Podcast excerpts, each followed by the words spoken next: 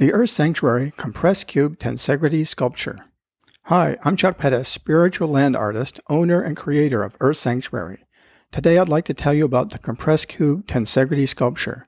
The Compressed Cube Tensegrity Sculpture is a culmination of my early studies with Buckminster Fuller and my admiration of Kenneth Snelson's Tensegrity artworks.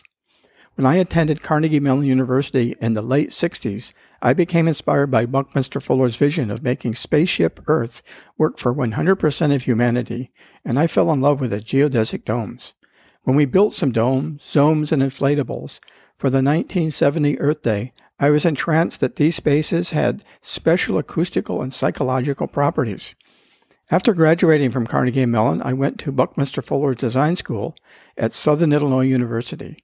One of the professors there was Anthony Pugh, who taught tensegrity and wrote the now out of print excellent book, An Introduction to Tensegrity. I've always wanted to create a tensegrity sculpture. In early 2021, I started making a few tensegrity models, an icosahedron and then a cube. After I made the cube model, I played around with it and found that when I compressed the cube, it took on a form that no one had created before, and it looked really cool. Tensegrity, here's a definition. A tensegrity system is formed when a set of discontinuous compression components interact with a set of continuous tension components to define a stable volume in space. Mm.